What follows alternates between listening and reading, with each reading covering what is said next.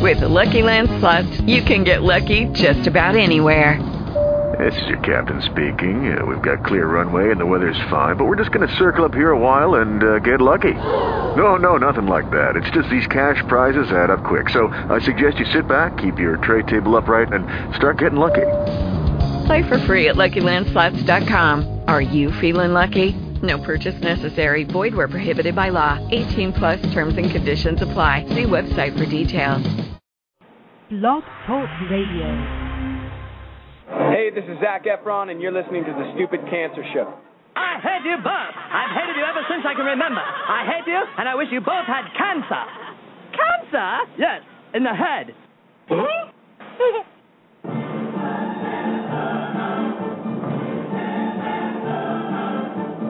I'm as tired as hell, and I'm not going to take this anymore. Pay no attention to that man behind the curtain.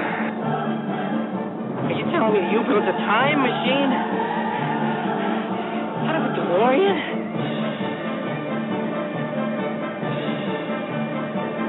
This is the Stupid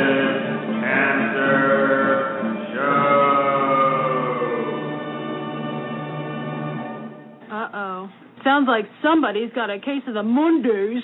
Because he has a lot of chutzpah.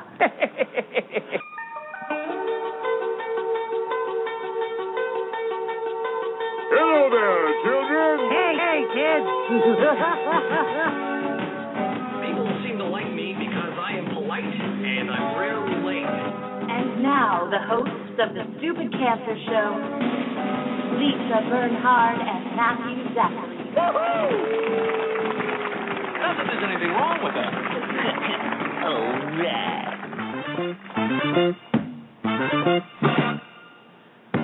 Monday, October 31st. Happy Halloween, folks, and welcome back to the Stupid Cancer Show, the voice of young adult cancer. I'm Matthew Zachary, a 15-year young adult survivor of pediatric brain cancer. Joining me shortly on the line will be Lisa Bernhard. She'll be calling in from a secret underground bunker with Dick Cheney. She is a 16-year young adult breast cancer survivor.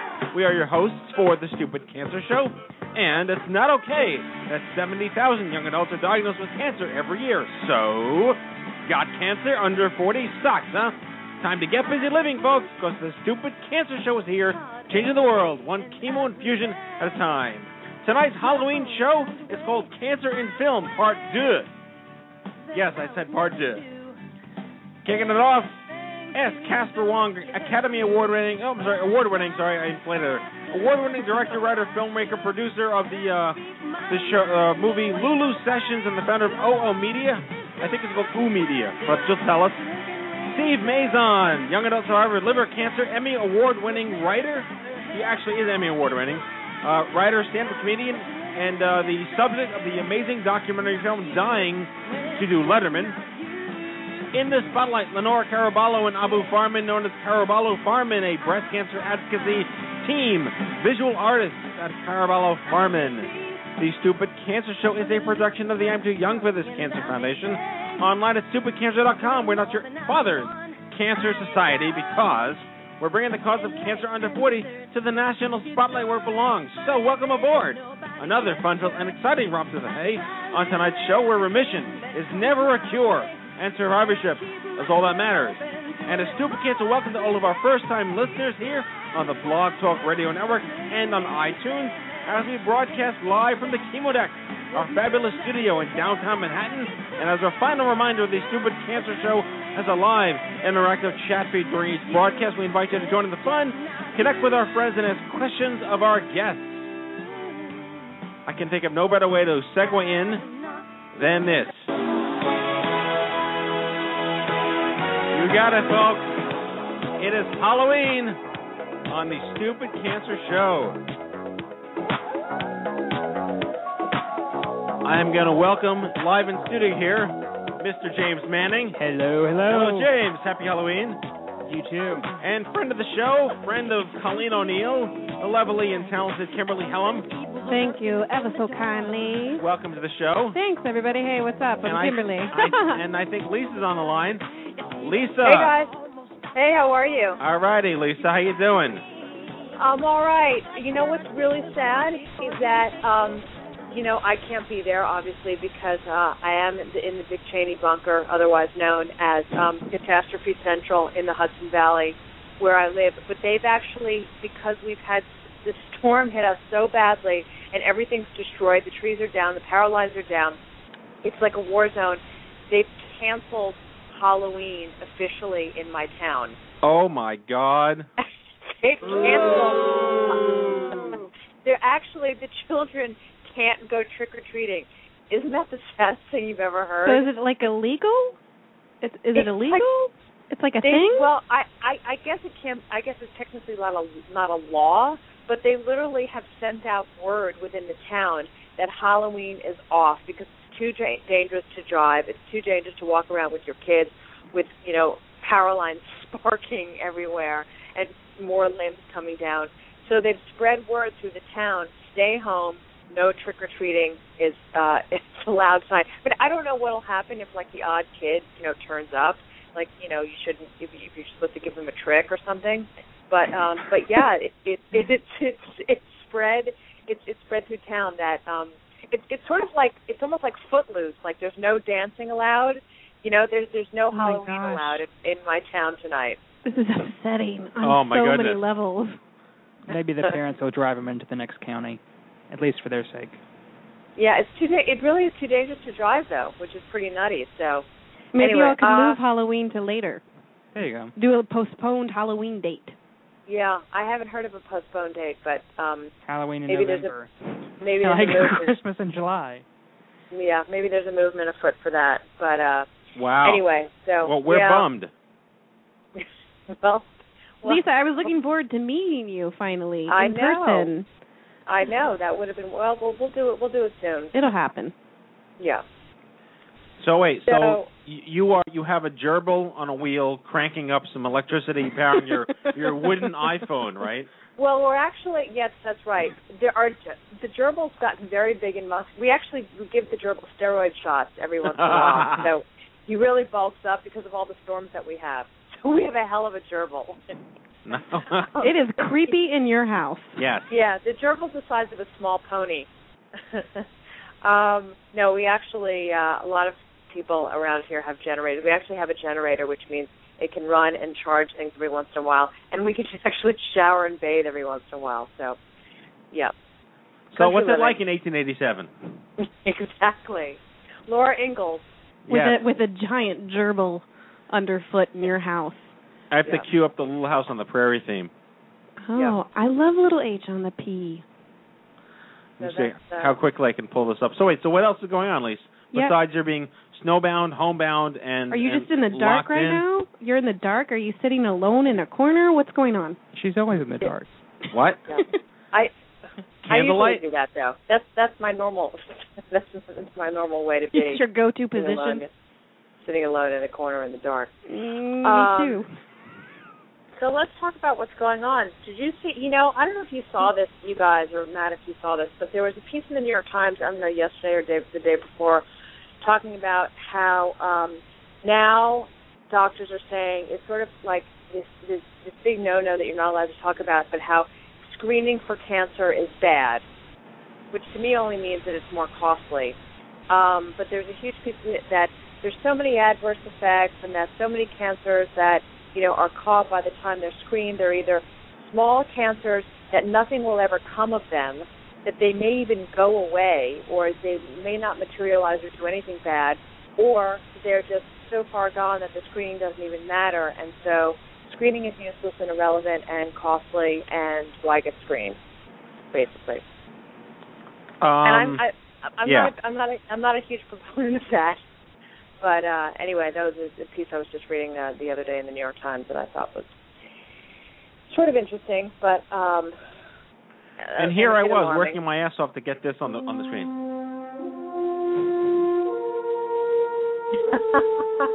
Oh man.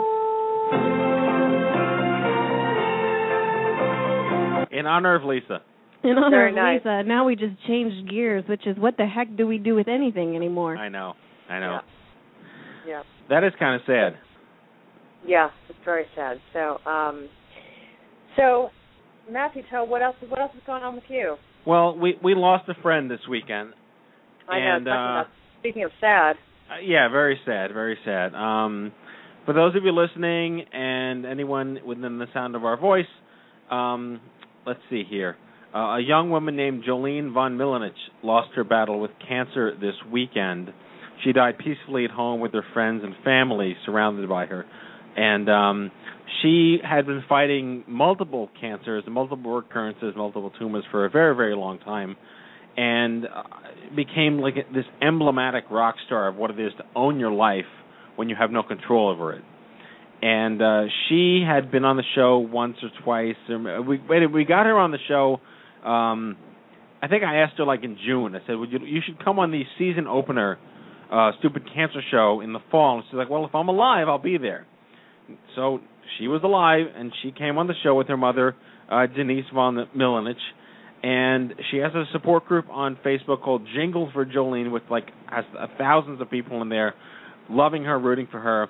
And uh we wanted to just uh give a quick homage, maybe a minute or so of our brief interview with her, uh Denise and her daughter Jolene um from I think it was September 17th or September 15th this uh fall. So uh we will love you and miss you forever, Jolene. You are a rock star. You are the um with the embodiment of why we do what we do, the, the young adult cancer movement. So here's a clip from Jolene von Milanich and her mother Denise from the season nine premiere of the Stupid Cancer Show. Wait, when do we actually get to play the You Know What song Which one? for one? our special? Are we? Are you going with uh, My That's- Life? That's a surprise. Oh, okay. I'll be quiet now. Right. Now these folks honestly need no introduction. So I'm going to let them introduce themselves because the story is just so powerful that it goes beyond anything I've I've experienced and um I would just like to welcome to the show. It is an honor and a privilege to welcome Jolene and Denise von Milanich to the show. Jolene and Denise, Hello. You on Hi, the air? guys. Hello. Can you hear us? we can hear you just fine. We are so excited to have you on the line. We're so excited to be on the line. Hey, Jolene. we just How you want to doing? Make sure that you guys can hear us okay. We can hear you We just got- fine. We gotcha. What's up, Jolene? Not much. How are you guys doing? We're good. You got like a thousand people listening to the show just because of you, girl. It's awesome. Yeah. but I feel like I can barely hear you. Okay. Okay, um, we'll shout. We'll try to shout a little Yeah. louder. How's that? We'll crank up the Okay. volume here. Nice. Okay. So, in any case, I I wanted you instead of giving you an introduction, which probably wouldn't do justice or service, I wanted you to basically talk us through how you got to where you're at right now and how this all began. Because I remember meeting you like two or three years ago at UCSD, and I think that was when it all started. Correct? Yeah, it was at UCSF when she was doing her first uh, round of chemo. That's right, UCSF. My apologies. Yeah. So, what was your initial diagnosis, and how was it detected? Her um she was originally diagnosed with uh phyllodes tumor when she was 17 years old. You turn the volume up. she was originally diagnosed when she was 17 with a phyllodes tumor, but it was benign and she had like three or four lumpectomies. And then when she was 22, she I was the, 23. 23. She had a double Feisty to the end. That's uh, just a quick clip of our season premiere from this year with Jolene, uh, who lost her life on uh, early Saturday morning, surrounded by friends and family. You will be missed. We love you. We miss you, and uh, thank you for all you do for our community. And a uh, round of applause for Jolene von Milanich.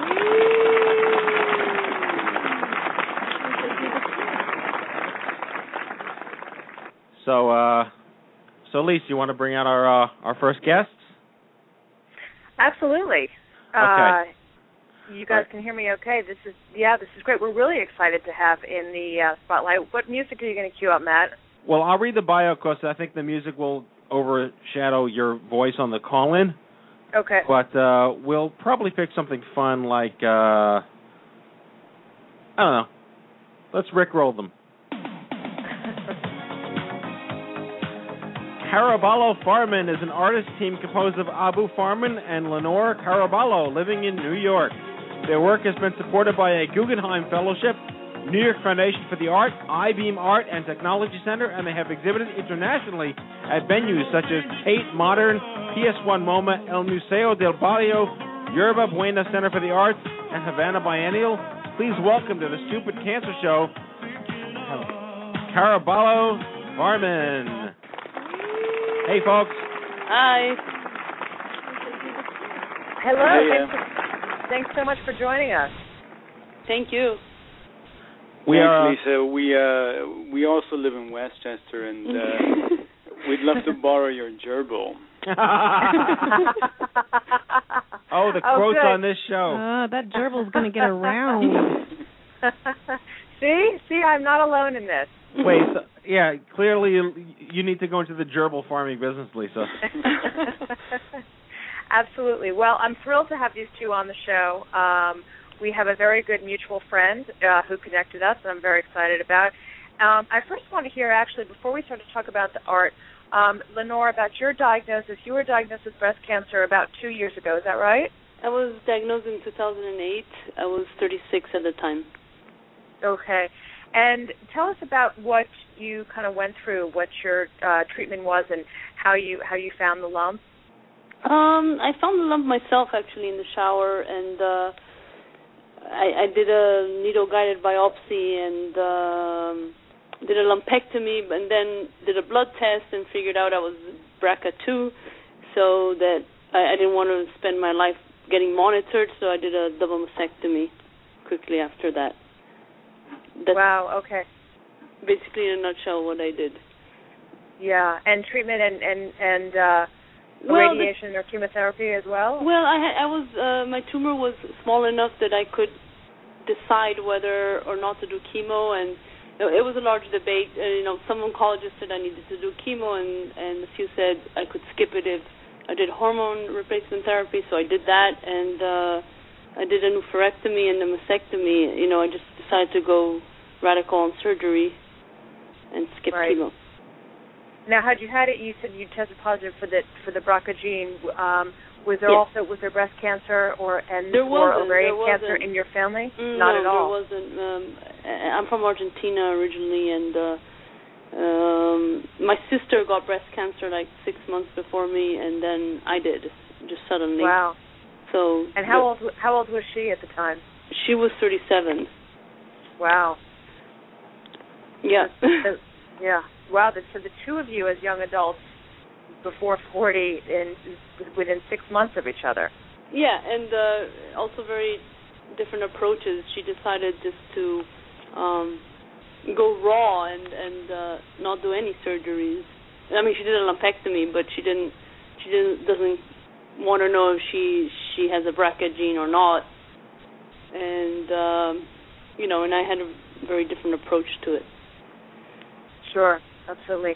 Now you two, so you uh you and your husband Abou, you, you what you've created is pretty remarkable. I've never seen anything quite like these Very unique. artistic pieces. Incredibly unique.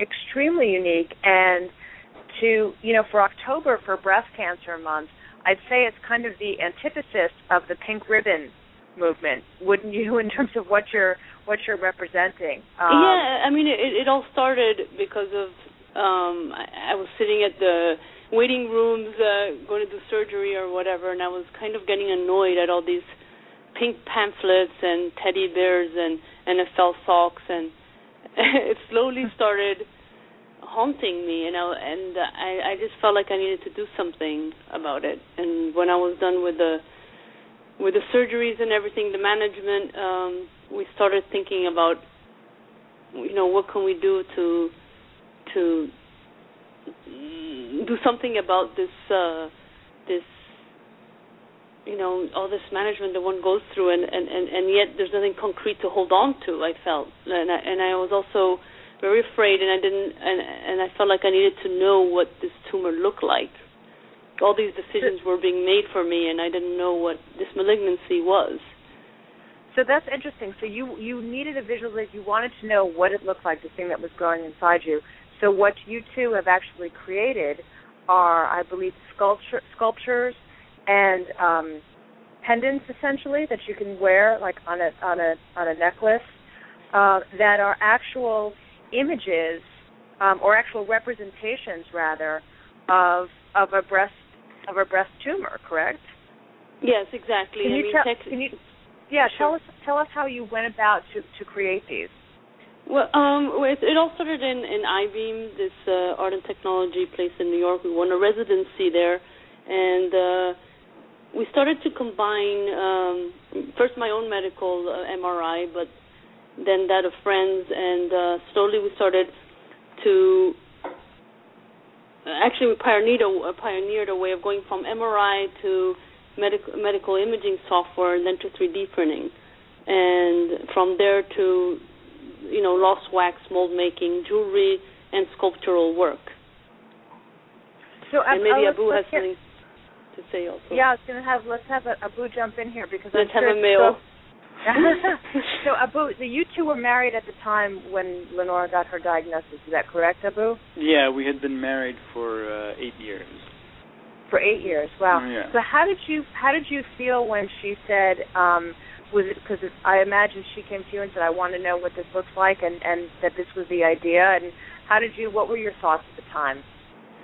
Well, we, we you know we went we kind of went through it together, and we would go to all the radiologists, and we went through every office pretty much together, and and it was it was this uh, it was this void that we felt behind it, this kind of ghost that was that was there that was kept being referred to as the tumor, the tumor, the tumor, and and the word had no image, and we kept thinking, okay, we're it's not like we kept thinking, we just kept feeling as visual artists we needed we needed a representation of it. You know, symbols are important not just to us. I think they're important to all cultures, and and there was uh, it was there was a kind of a disconnect between those words and this thing uh, that was being talked about. So we, we you know, and at some point we asked the radiologist, and we we went in the back, and it was suddenly this revelation of, of seeing the MRIs, uh, and she went through it with us, and and it was there that we kind of decided, okay, there's something here.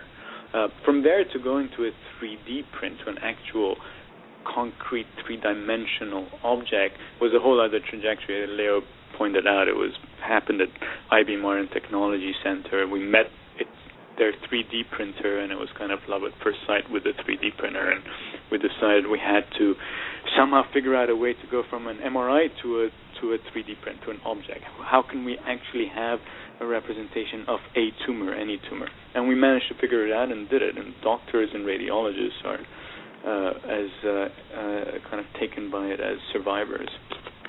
See, my doctors. I had a brain tumor. My doctor told me it was a golf ball. I was happy with that image. I was, you know, fairly satisfied with thinking it was like a little Tiger Woods, you know, titleist in in my brain there. You know, but you had to go a step further. You had to know that it had to be this blobulous, nebulous, weird-looking phenomenon of biology, and you Yeah, turned it into a seen- have you three-dimensional object of art. Yeah, I mean, this is you know, it's it's like uh, there's a golf ball, there's a pea-sized uh, tumor. There, there are all these metaphors that just just kind of don't cut it. So you know, we we, wanted to see the enemy, let's say, and, and yeah, that's the kind of reaction we get, which is that people say, well, oh, oh, now now I kind of can see it, and and it's it's externalized, and if I had this to hold on to when I was going through it, maybe maybe it would have been different uh, psychologically at least. Well, you see it and it's not pink. yeah, exactly. Right. So you, You actually made see them- it. it also it also f- uh, felt more threatening and out of my control when I didn't I couldn't see it, and somehow once I thought I was more comfortable, less less scared. Sometimes it's about naming it. yeah. My tumor was So- Bob. I'm kidding. I didn't name my tumor. Bob the golf you- ball. Yeah. You've made you've made them out of is it uh bronze again? Tell us the materials that you've actually cast um these images. Well, the the large sculptures that are that are at Ramis Barquet um, in Chelsea are actual you know, the bronze uh, with patina. Are are jewelry pieces um, that we're selling on objectbreastcancer.com are are silver, gold plated, brass, and they're they're small. They're like amulets that you can wear, charms. We'll put that up in the chat room, Matthew. You can instruct somebody there too. ObjectBreastCancer.com is where people can go to actually um, to buy the jewelry, as Lenore mentioned. And uh, what? So, what kind of art had you guys been doing before this? Uh, yeah, we had mostly been working on on video. I mean, it was still very sort of new media and and, and more or less technologically oriented uh, internet-based and video work and installation.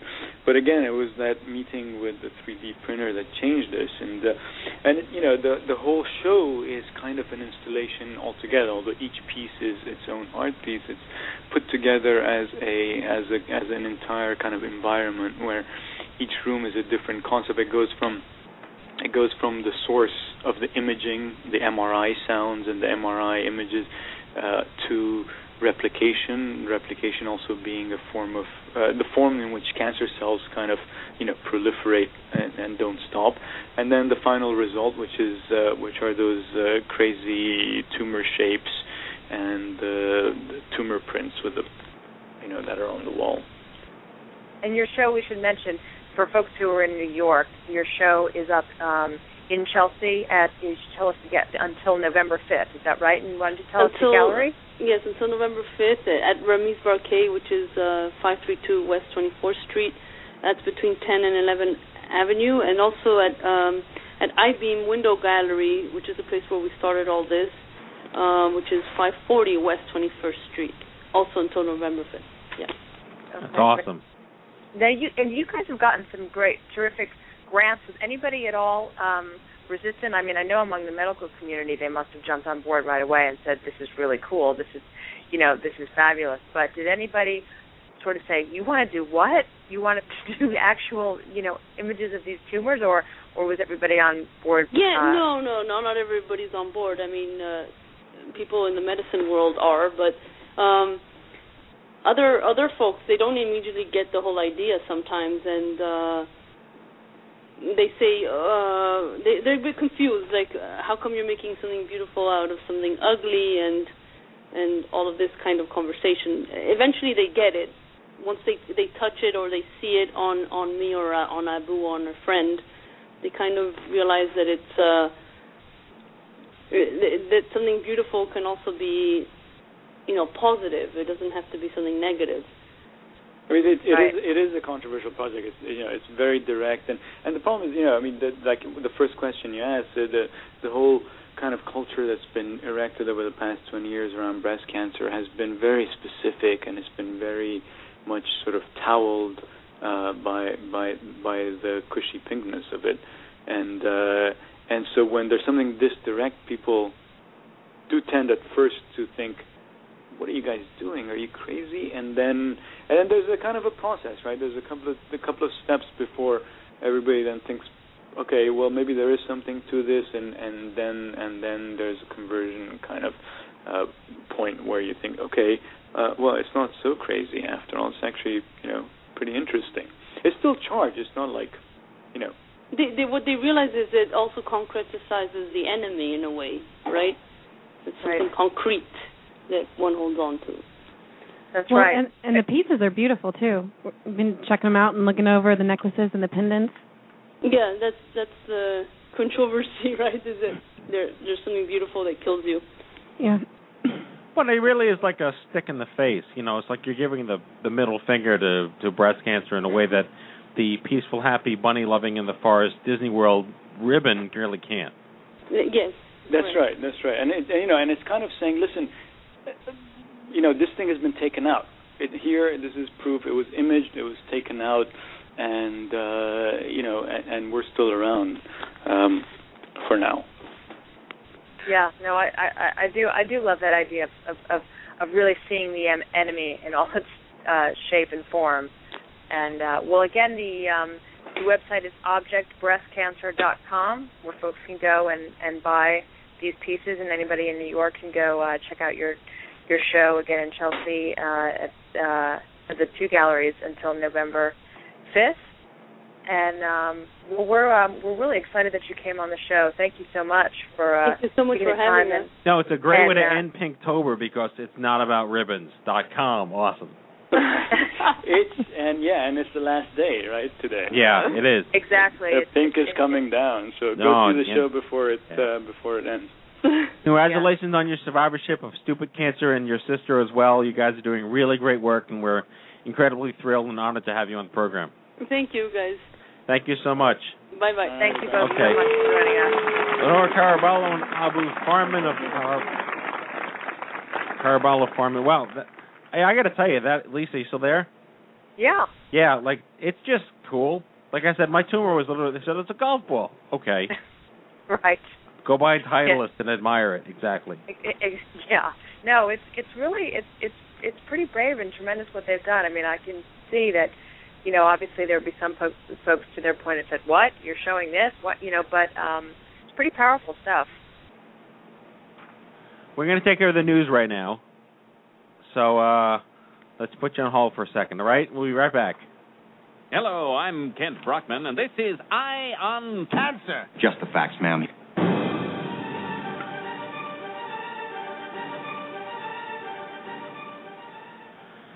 Okay, during this part of the Stupid Cancer Show, we announce to our listeners a whole bunch of newsworthy programs, events, and services that we don't want you missing out on.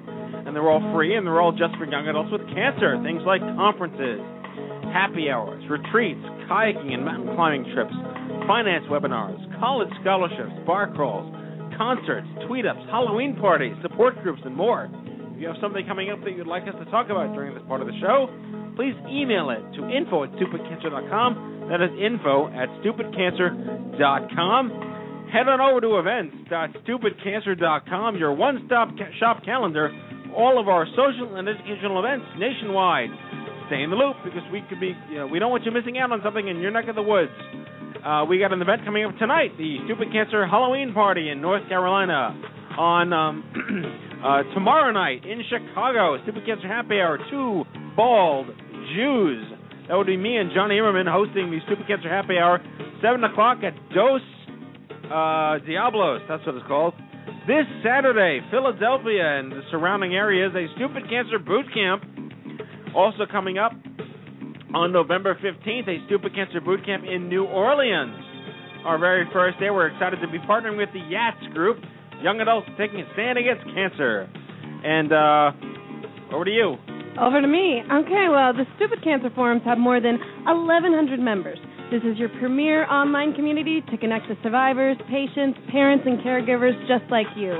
Visit stupidcancerforums.com. Sign up with one click through Facebook.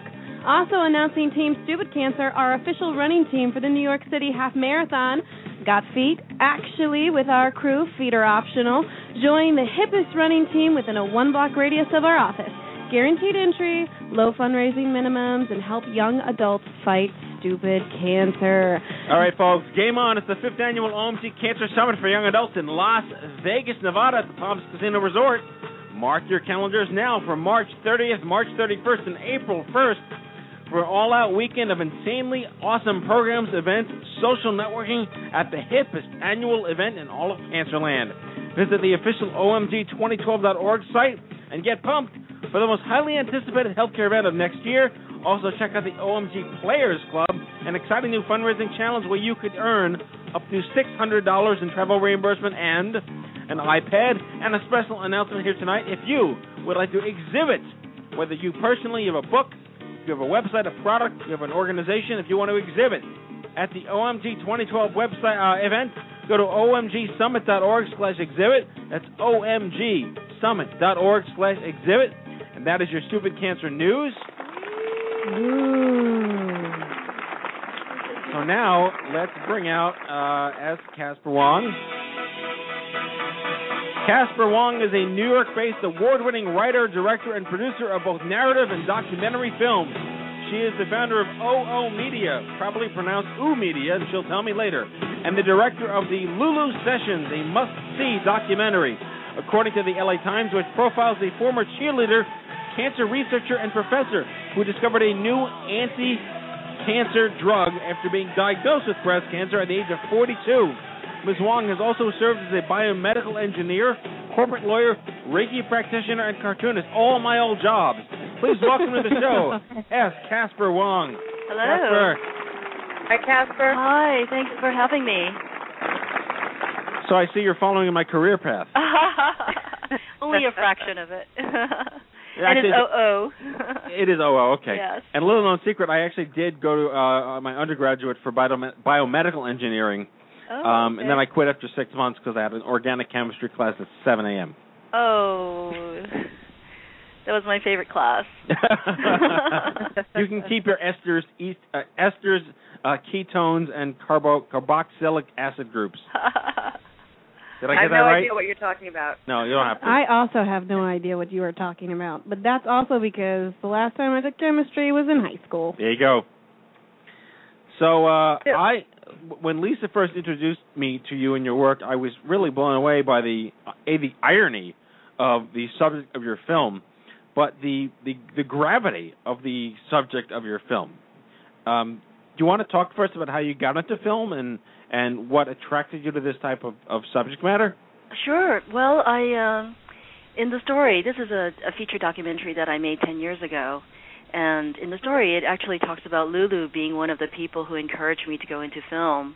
And I had been a, a lawyer for for a while, and I decided to follow my dream. Right? They tell you to follow your dream, so I did. I went to film school, and uh, she got sick the very first year of when I was in film school. And so when I got the uh, phone call, it actually it's a really great story. Uh, I was on my way to a wedding, and I had all my camera gears with me. And Lulu, who who lived in Minnesota at the moment, and she said, "Hey, you want to come to a biopsy with me?" And I said, "Sure, I can stop over on my way to the wedding." And it turns out the wedding was canceled. The bride had cold feet, and so I had all my camera gear, and I was in Minnesota when Lulu got the phone call from her oncologist that her tumor was malignant, and actually was she was already in stage four. And so my camera was rolling the, the moment when she got her diagnosis. It was really kind of auspicious how it happened, and I decided to follow her journey. Um, so I went back to to visit her every few weeks, despite being in film school. And was just cutting a lot of classes. Um, so that's really the the genesis of the story and how I um, came to film the last 15 months of her life. Um, you know, I, I I like to call it a, a Thelma and Louise story. It's like two best friends trying to take on cancer. What do you do when you get a diagnosis? Um, so the the story really just follows all the ups and downs of that journey uh, when you first got diagnosed, and and then there are moments of elation because the chemo seemed to be working, and there was some downtime when the chemo was not. Um, so that's what the film is about: is is how you know a moment of crisis. What what do people do about it? How does that change your life? What a, what an amazing uh, start to that! Wow. Um, tell us more about um, Dr. Louise Nutter, or Lulu, as you call her. Sure. Well, she was one of those crackerjack, hotshot um, cancer researchers. I mean, she went to school when she went to college when she was 15. She got her PhD in biochemistry and broke all records at University of Vermont uh, in in three and a half years. So she got her PhD. So she was already a, a PI, a primary investigator in cancer research, by the time she was 29, and she was actually invited by the Taiwanese government to set up their first think tank on on cancer research and to set up some of the protocols that's still in use today. Um, and that's where I met her. I, I was in, you know, I'm based in New York, and I was, uh, uh, you know, my first degree biomedical engineering, and so it was two lifetimes ago that I, I, I met her, and I was just a, a, a fellow, and she was, she just wowed everyone. She was way ahead, and she was quite a few points of IQ over me. Um, so she, in many ways, she was my mentor, and over time, she became my best friend, and, and later on, my ex something. Uh, that's all part of the the drama of the story, but you know, ultimately, she she really was my best friend. And uh, a year or two before she was diagnosed, she invented this anti-cancer drug that was patented, and that was extremely hopeful uh, in in going to clinical trials. Um, so what, what, what's the drug? it was called hexahydrocannabinol. It was a, a raw form. Gesundheit. See, I can draw the diagram for you if you if I was there. Um, but it, it was, uh, you know, and and people ask me what happened to her research that was so promising. Um, because we've been traveling with the film in the film festival circuit in the past uh, five months. It premiered just in the spring. Um, and unfortunately, for um, for academic research and for drug development, it takes a very long time. And unless you can really pass it on to another primary investigator who can just abandon their own research and take on yours, it's very hard to find someone who would just take it on and, and invest that level of um, attention and passion into the same drug. Um, so I, I followed up uh, with the university, and they had some interest in it, but ultimately, now it's ten years later, uh, they haven't really been able to to to promote it very much. And how was she? So she was completely amenable the whole time to you to filming her and, and her journey, well, or your journey together. Yeah. Um, well, you know, the the opening shot was very auspicious, and and so um, we we knew at a minimum we wanted to have some footage for her class because she taught, taught um, medical school and nursing school and in, in cancer research. So we we thought, okay, maybe we can use some of that footage of what it looks like to be going through that journey um, for her class. And as her illness progressed, and it, it did very rapidly in her case, um, she insisted that I continue to film her. And I think at that point, she really wanted me to share the the footage with people who are going through it because, you know, serious illness and certainly death is something that we don't talk about. We don't like to talk about as a society. Um, we we don't have images of people in their decline usually people are in isolation and, and I think for families and friends sometimes it can be a fairly lonely experience.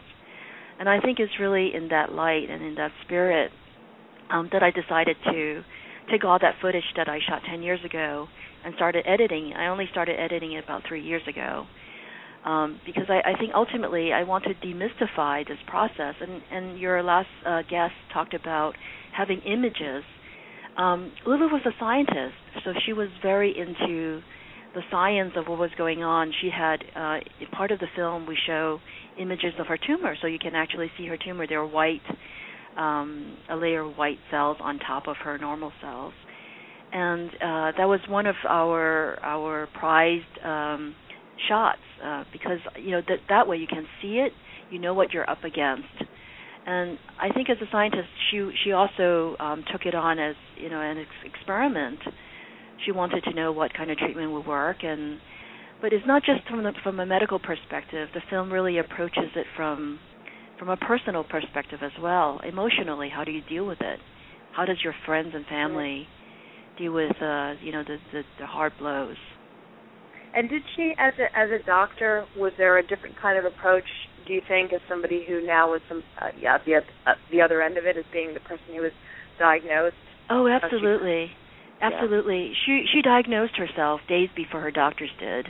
Um, she had the big uh, volumes of cancer you know, books in her on her own shelf, yeah. and she had already highlighted uh, what the survival rate was, and she knew she had an inkling of what was down to coming down um, before days before her doctors confirmed with that call. Um, so I think it was hard. She was always a little bit ahead of everyone, including her own oncologist. And you know, she taught these guys. She taught medical school. She taught. Uh, so I, I think um, for her, it was more of a a personal journey of how to deal with the you know the family, friends, and and really tie up loose ends, you know, so to speak, and you know the unfinished business of her life and yeah. you know a, a big part of it was struggling with the illness and and as much as you know about it as a doctor i guess um experiencing firsthand is always you know different right yeah so where can tell us where people can go see this film well um our website is called com, and we've been uh, we just premiered in Copenhagen in, in Scandinavia. We played in the UK in Cambridge Film Festival. Um, all our listings are under our website under the, the label screenings. Um, I just came back from the Vermont International Film Festival. We screened yesterday, and uh, we're going into Chicago next. Terrific. So it's the Lulu Sessions, Lulu Sessions Film, com. Uh huh. That's the website. Great. Well, let's Matt, put that in the chat room. Yeah. The LuluSessionsFilm.com. It's playing in Chicago, right next to my old apartment where I used to live. Ah, great. At Well, the you better- landmark. you better get there right now. I better take a come. plane, right? Hop a plane and get there because it used to be within walking distance. It's a great theater.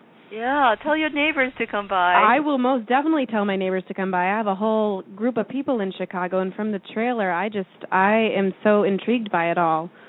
That opening shot of when she finds out is uh um gave me goosebumps when I started to watch it. It's that yeah, moment. not a reenactment because people have asked me that, you know, because it's so intense. Did you did she reenact it? I say no, it was. And and I'll give you a, another tip. It's in black and white because I was on, my, you know, I was looking for my camera and I must have turned a button. It was not intentional. That was black and white actually. Um, but I was in such a hurry to grab that shot. Um, so it, Yeah. It, it's the Reiki practitioner in you that got it wrong. must have been. So why is it? Why is your company OO Media? What does that stand for? Well, uh, I feel like it's the beginning. Is is OO for OO site? OO is also for oxygen. Um, things that are very essential to life. Um, well, OO also, don't forget, OO is also for. Ooh, yeah, and I like the sound of that. Right? yeah, no, all of that is is actually on my homepage, oomedia.com. I have uh, I listed seven reasons of why I call it OO. So where do you go from here after this film? Do you, Oh. do you, do you are you staying in the documentary path? Uh no, I actually I I cut my teeth in narrative filmmaking. I have a short film called Shirts and Skins that was on the Independent Film cha- Channel. Um and I I do both. I have a, a animated musical that I'm working on of a little little girl going to outer space. And that's for a change of pace. Um but I also have two other documentary projects as well. Yeah. So you're staying busy. I'm trying to get, stay off the streets, yes. While, while she's having legal clients and practicing Reiki and drawing Right, that's Peanuts right. characters. In my Doing Peanuts time. characters. Also, just happening to make a short film, just a few more documentaries. And biomedical engineering stuff with Charlie Brown. Exactly. You are impressive. Yes, very. Well, thank you. Well, again, thank it- you so much. We we got to run out. We're out of time, but I, I'm just blown away by the story to begin with.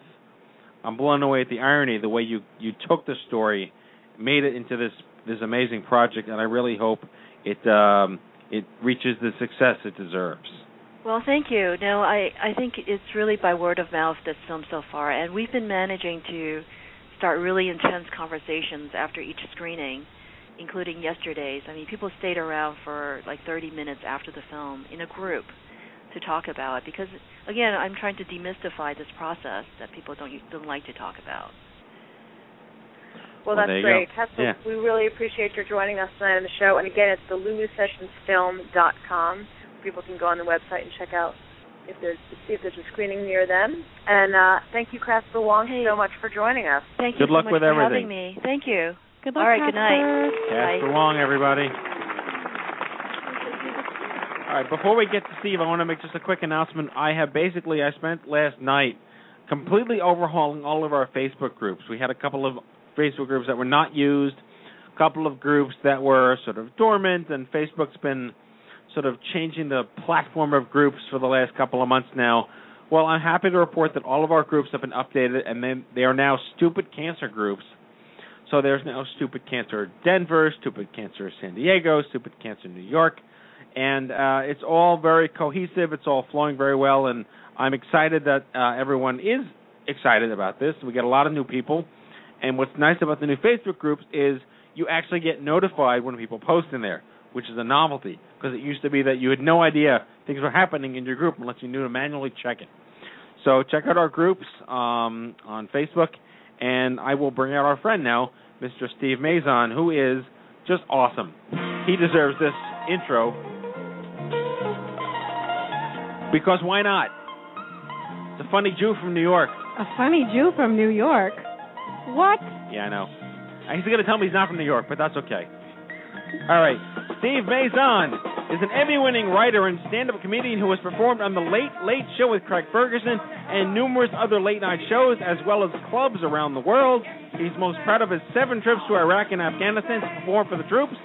He's also the subject of an award-winning documentary called Dying to Do Letterman and the author of a book of the same name. I had the privilege of meeting Steve with James two weeks ago at the screening here in New York. It is my honor and privilege to have him on the show. He is the man. Please welcome Steve Mazan. Steve Hello. Mazan. That was- That was one heck of an intro. Thank you. Steve, welcome to the show. Thank you. Thank you. Please sit down. How are you? Good. How are you guys doing? Where are you calling in Great. from? I'm actually calling in from Key West, Florida. Oh, Oh, nice. Ooh. that's the opposite of where Lisa is right now. Oh, God. I'm sure the That is the complete opposite weather and everything. Yes. that is so the opposite. Wow, that's sweet. So So I, yeah, I it's very nice. so you can mock us for our weather, and we will envy you for yours. Yes, please. There's, there's uh, many things you can envy envy me envy me for, and uh, the weather is the big one. I think. Awesome. Well, I I'm I'm thrilled to have you on the show. I, I know it came at sort of the last minute, but I was really excited to have the opportunity, and James can speak for that too, to be invited to the screening.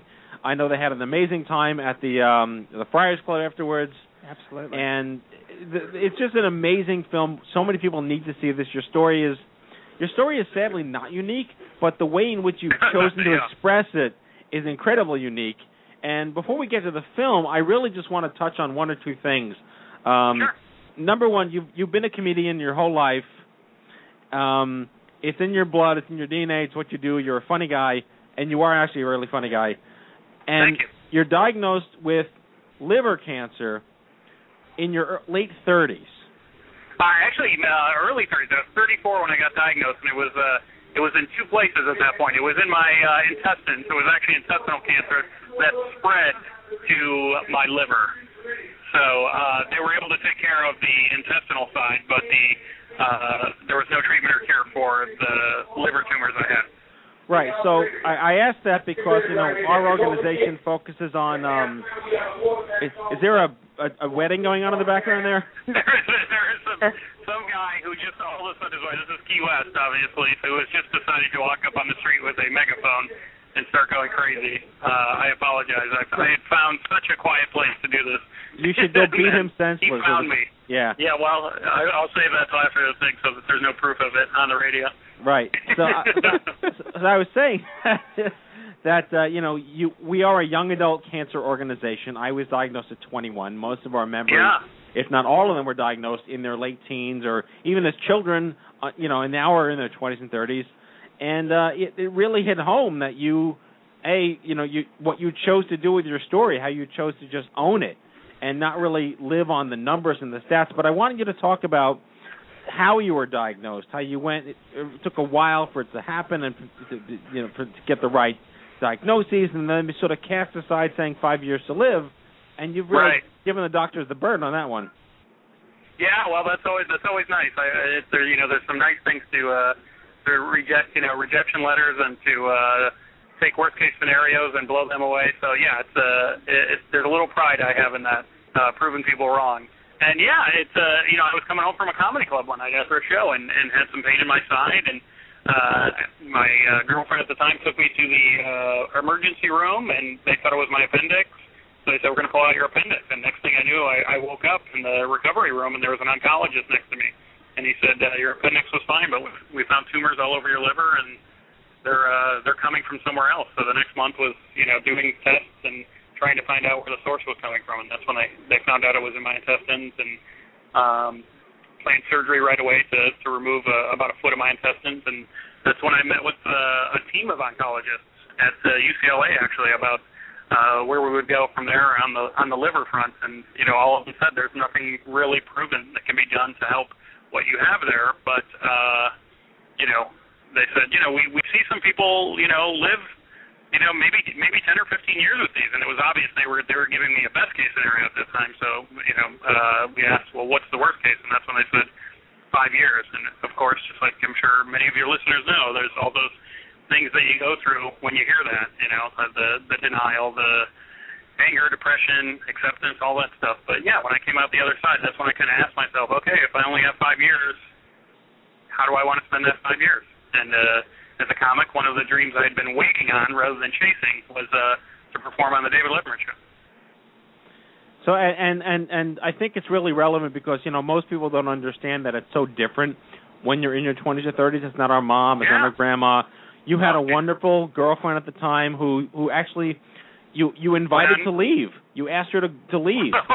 I gave her the I did I tried to give her the out because yeah I can you know we'd only been dating for about seven months at the time and I can imagine if the tables were turned. You know look we were in love. We were living together but if all of a sudden you know someone you kind of you know haven't known that long. This seems sounds silly after Kim Kardashian is getting divorced after two months of marriage. Right. I think she only knew the guy for a couple months before that.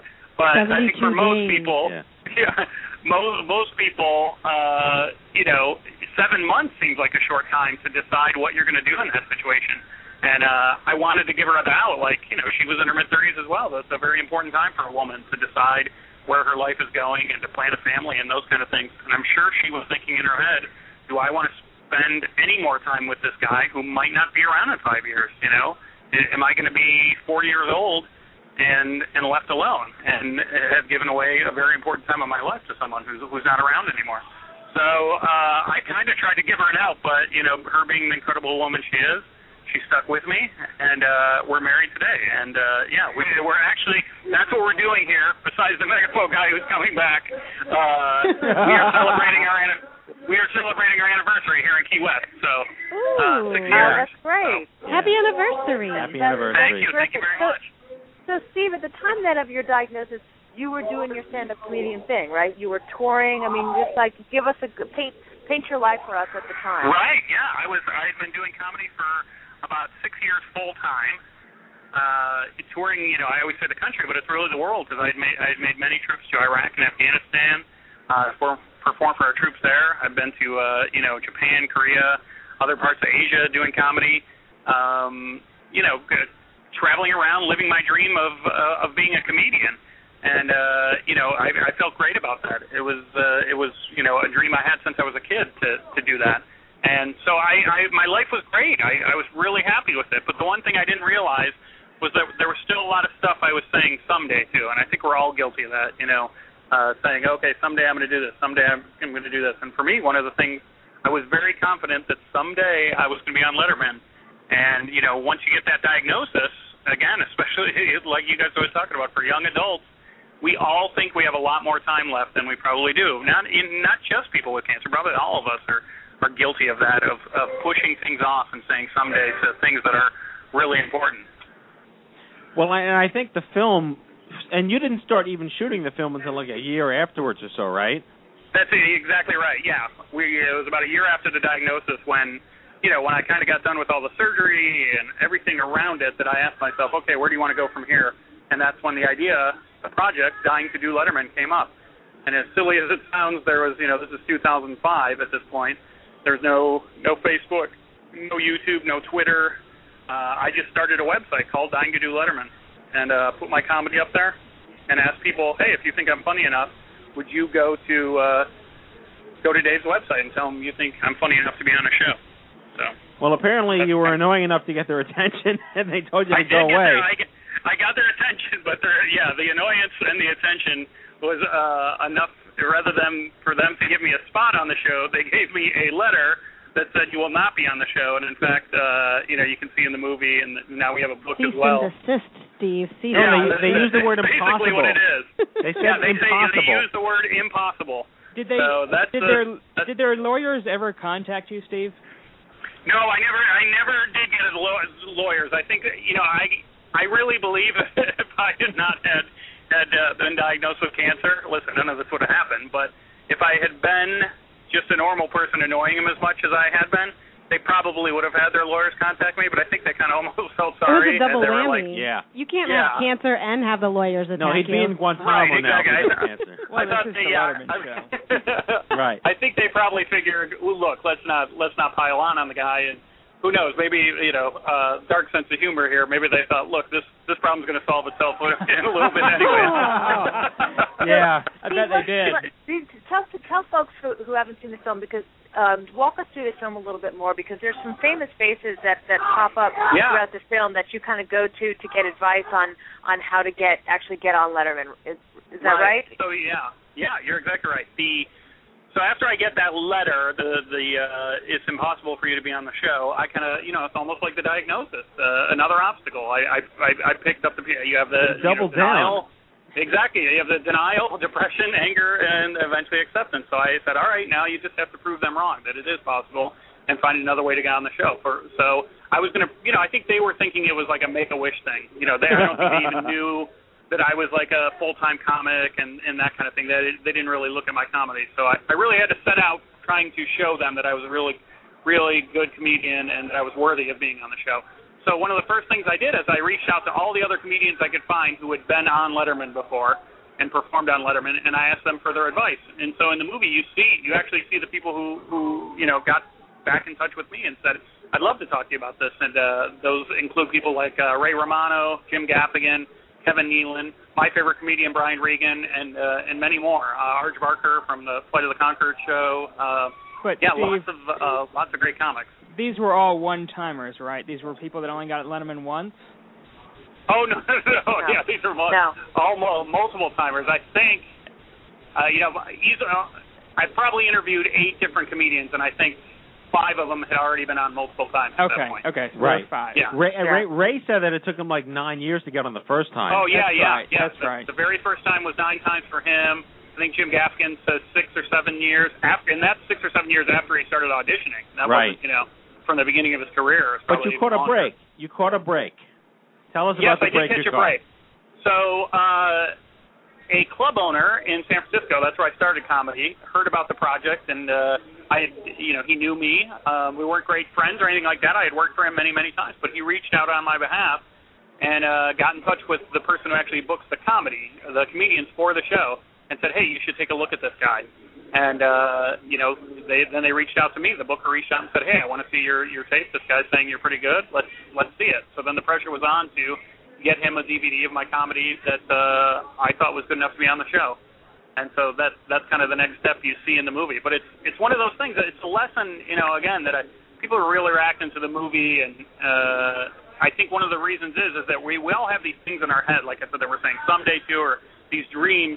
But a lot of times we keep them to ourselves. We don't share them, and all these amazing things started happening once I started sharing them. You know, uh, that I wanted to be on the show. The, the people started saying, "Hey, we'll help," and uh, well, right, Dave, and this guy, like I said, he was one of the last people I would have expected would have reached out on my behalf, but he did. I think he the- was the, I- would the first that- touchstone to it. The the story here though is is not as much like let's get the cancer guy on Letterman. It's like No, you're actually yeah. funny. You deserve to be on the show. You're going to work your ass off to be on the show, and the fact that you happen to be going through something medical is irrelevant. Yeah, well, listen, I you you see me even say in the movie when I get the impossible letter, I know that that's what they're thinking. That oh, this guy just wants to be on because he has cancer. Listen, I I'm telling you guys, and I think I said it already. I knew I was good enough to be on the show. I had no doubt. It was just one of those things, and that's kind of why I was skating through my career a little bit because I thought, all right, eventually they're going to hear about me. This is how you know comedy and most of life works. You know, even you know radio and and whatever else you do. You you do something very well, and people hear about it, and then opportunities open up for you. But I had been waiting for this opportunity to come rather than chasing it, and that that's kind of what switched when I got diagnosed. I realized, okay, you can't you can't sit down and wait for it to come for you anymore. And uh, so I was very confident from the beginning that I was good enough to be on the show. So now it was just convincing them, and that's you Right. know that's kind of like you said, that's what the movie's about, uh, more than hey, I have cancer, put me on. No, and I, I like I, your I wouldn't want to be on. I wouldn't want to be on if they if they had just called and said, "Oh, you have cancer, we'll put you on." I wouldn't want to be on in that way. I, you know, I wanted them to look at me quicker because my time might be limited. But I like didn't that's part of to- your intro from Letterman. Yeah, exactly. Like this is our cancer yeah, comic. Yeah, this guy. Here Yeah. comes the cancer guy. Put your hands together. Make him feel and, good. and you know, I was I was really touched in the film. Uh, I I knew Bob Schimmel. Bob Schimmel and I were friends. Oh yeah, yeah. Uh, Bob has been on the show twice, back in 2007, 2008, when he when he released his book Cancer on Five Bucks a Day. And when he passed away, it was it was utterly devastating. And I really want to thank you for paying some tribute to him in the film. I'm glad you got to meet him. He really was an insanely Oh, amazing yeah. guy. Yeah, I I luckily had met him a couple times, and uh, my friend Lee, who you see in the movie, uh, who helped me with a lot of the stuff, including put, putting up the original website. He worked a lot with Schimmel, so I used to go always see him as a fan, and then Lee eventually introduced me, and uh, you know I got to talk to him. Obviously, he's the you know when you think to, to call him a cancer comic would be a disservice, but he Right. he's the one guy I know who really tackled the subject and didn't shy away from it at all Right. and made it hilariously funny. Uh, you know, a testament. Usually say cancer, you admit you have cancer to anyone when you're on stage, and it changes the whole vibe in in the in the room. And he was such an, a genius. He was able to uh, take that whole room on a ride with him and, and make them, you know, pee their pants about how funny the stuff you have to deal with uh, Right. through cancer is. So, So- Steve, we should tell everybody. Oh, I'm sorry. Go. I was going to say, Go ahead. Lisa, you're on the same page. So, like, we don't want to give away the end of the movie, but we kind of have to. We kind of have to. Well, there's two good two. There's two happy endings to the movie. One, I'm one I'm past that five year uh, scenario, and uh, and two, listen, you're not giving anything too much away uh, because if people Google my name and Letterman, uh, they'll either find my find the website for Dying to Do Letterman, or they'll find out what happened if I was on Letterman. So you're not giving too much away. Right. So Well- yeah, I, So I, I- I was on we- Letterman in two, 2009. Yes. Well, I want. Yes. and So the obviously, obviously, the question is, what was the experience like, and was it everything that you hoped it would be? It was it was even more than I hoped it would be. And how many things in life happen that way? I don't know if it was it was the years of work I put into it. You know, uh, just to, so you guys saw the film, but to everyone listening or hearing the story for the first time, I gave myself a year to get on Letterman uh, after that diagnosis, and uh, it took almost five years to get on. Um, so when I, when I was on that day, you know, everything ended up being even better than I had imagined, and and you know, I always compare it to asking for a uh, Christmas present. You get the Christmas present you've been looking for all, all year, and you play with it for a couple hours, and then it's just not as fun anymore. But this is every level was it was better. You know, they put me up at a hotel called the Dream Hotel. Uh, that just happens to be where they put their their their guests. It had nothing to do with me, but that was a cool thing. I I taped the show on a Monday and it aired on a Friday, so that was very cool. Um, so uh, that was fantastic. You know, I got a, a Letterman week versus just a Letterman day. That was amazing. Um, so yeah, it couldn't have been couldn't have been any better. And did you uh, get much? Did you I get just much time with Dave? Uh, just what you see in the movie.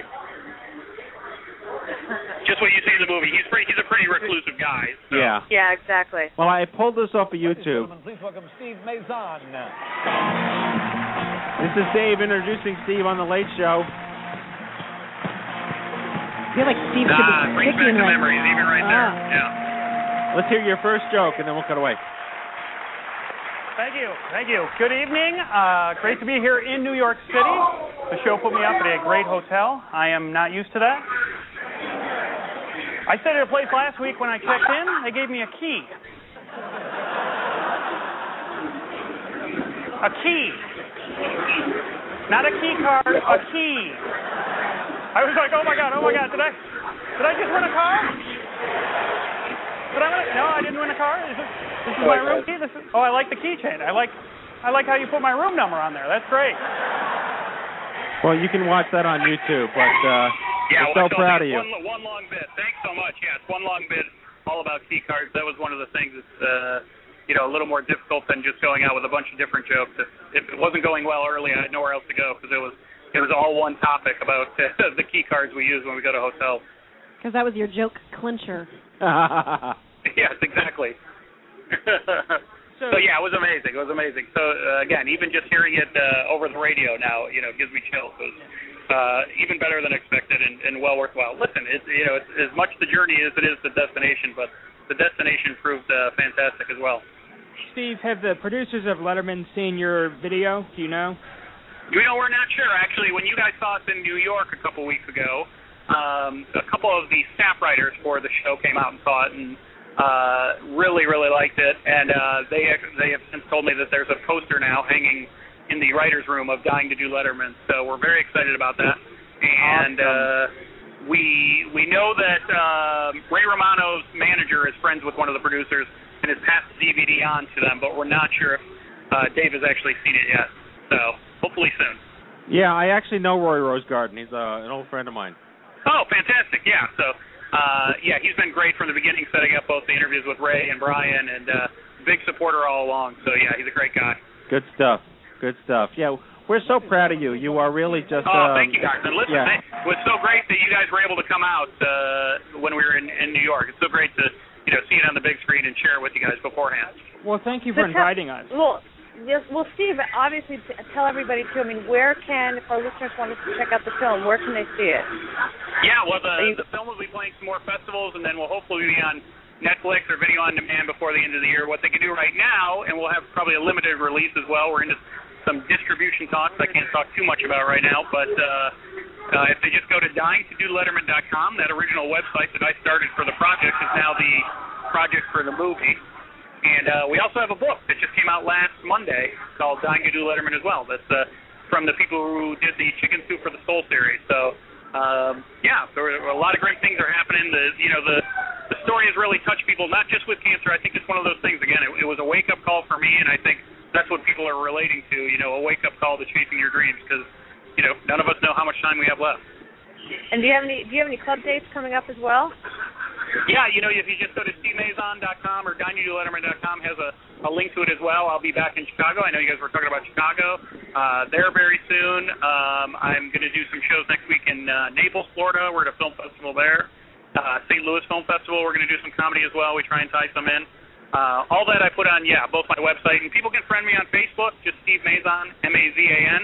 Now is the time to get in, everyone. I don't have 5,000 friends yet. So get in before the, get in before the bubble breaks. is, if I if I friend you right now, you'll be like, "Hey, Kim, thanks for the Yeah. friend." Ah, That's I'm, right. I'm It'll be so all gonna do personal. it. Yes, you you won't uh, it won't be the later thing where you're just putting stuff on my wall and not Right. knowing if I ever see And it. you're this is the time to ignoring me. I love it. I'm this is the friending ground you floor. right now. Ground All floor right, well, friending. Excellent. I can't wait to see all these stupid cancer friends that come this way. No, you're And I'm not calling them stupid friends. I'm saying friends, stupid cancer friends. no, you got So, plenty of friends of stupid cancer friends. Myself, uh, most significantly, I, I'm proud of everything you've done. You you really st- stood in the face of, of of of everything that was against you, and you owned it. You totally No, owned it. thank, yeah, well, thanks for saying that. It's uh, it's great not only you know uh, when when audiences love it, but then uh, people who share some sort of the backstory with me as well. We you know it's always great when those people like it. So thanks for saying that. Well, uh, good luck with everything. Congratulations on your uh, your wedding anniversary once yeah, again. happy anniversary. Get that. Enjoy Key West. Enjoy everything. Yeah, thank you. I'm gonna. Yep. I'll be I sure to be in touch. I want to celebrating see. Yeah, I want to see you live. So uh, come to New, come back okay, to New deal. York. I'll let you guys know when I'm back uh, in your neck of the woods, and everyone else, please, yeah, just pay attention on Facebook or at stevemazan.com or dyingtodoletterman.com. My wife and I are going to go celebrate by beating up the guy with the megaphone. Nice. Please do. Please. Thank you, Steve. Thank Good you. luck. Thank you guys. Thanks for having. Steve Mazan. It's great to have him on the show. No, he is. I tell you, he's actually he's actually very funny. It's not like he's just Yeah. like some guy. He he deserved to be on Letterman. Letterman, you need to have a very very specific style of humor to be on Letterman. Yep. It has to Yep. make, be in sync with what Dave wants. It has to be in sync with what the audience wants. It's a very unique crowd that's in the studio and that watches on TV. So um, he nailed it. it. It's just great. I'm I'm thrilled. He's I, I want him to be my friend. You know, it's one of those things like I I want to be his friend. He's just a really you can do all it right- right now. Yeah, I know. Go Facebook him. I am. I am. I am. I'm. Um. I am digitally. But you want real life people I want real life I think. friends. Yeah. I, Yeah. I don't like. I, I'm 37. I don't need more friends. You know. But I like him. Yeah. He's a really nice guy. Yeah. He's very down to earth, very genuine, and he's just he he he owned it. He grabbed it by the balls and he just owned it. Wow. We like Good that. show. Yeah. I Good just show. paused at the balls part. I lost track train of thought. I just kept on thinking cancer balls. Cancer balls. Cancer balls. Speaking grab of cancer 'em. balls, I'm going to Chicago tomorrow to see Jonny Imerman of uh, Imerman Angels, which is the uh, number one peer matching organization in the country for young adults with cancer at Imerman, Imerman, sorry, ImermanAngels.org. There we go. I cannot speak tonight, apparently. You can. No. You Two got ball this. Jews. Two Ball Jews in Chicago tomorrow night, 7 o'clock at Dos Diablos. I'm very excited to see our crew. And uh, I guess that's the show. All right. Lisa, I'm sending you a shovel.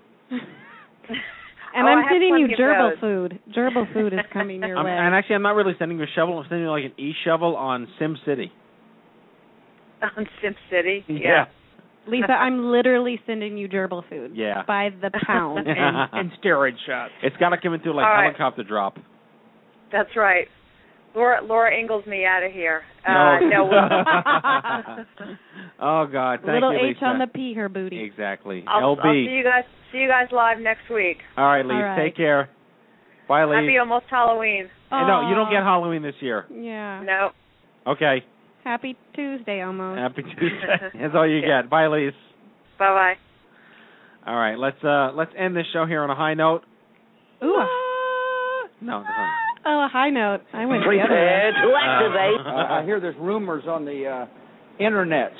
You ever seen a grown man naked? And so, to all of you, a fond farewell. Hooray, I'm helping. You are a meathead. Oh, Magoo, you've done it again.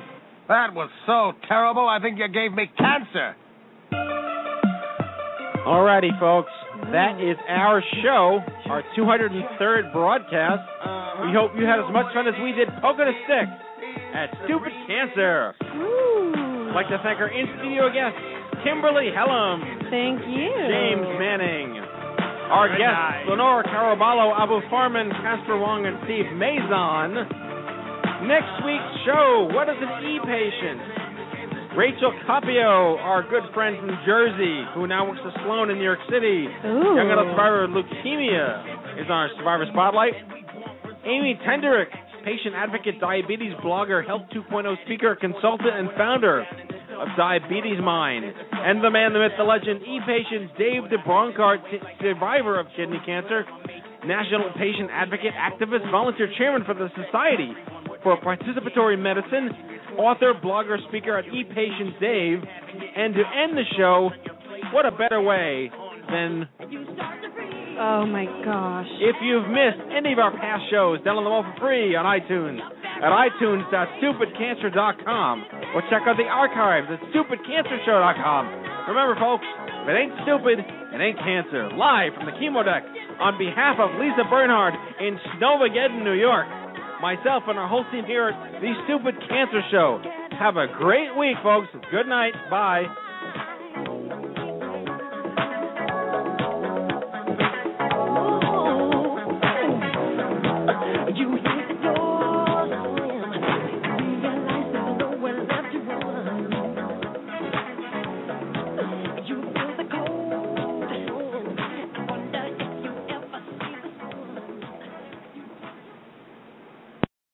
Hello, it is Ryan, and I was on a flight the other day playing one of my favorite social spin slot games on ChumbaCasino.com. I looked over the person sitting next to me, and you know what they were doing? They were also playing Chumba Casino. Coincidence? I think not. Everybody's loving having fun with it. Chumba Casino is home to hundreds of casino-style games that you can play for free anytime, anywhere, even at 30,000 feet. So sign up now at ChumbaCasino.com to claim your free welcome bonus. That's ChumbaCasino.com and live the Chumba life. No purchase necessary. Group. Void were prohibited by law. See terms and conditions. 18 plus.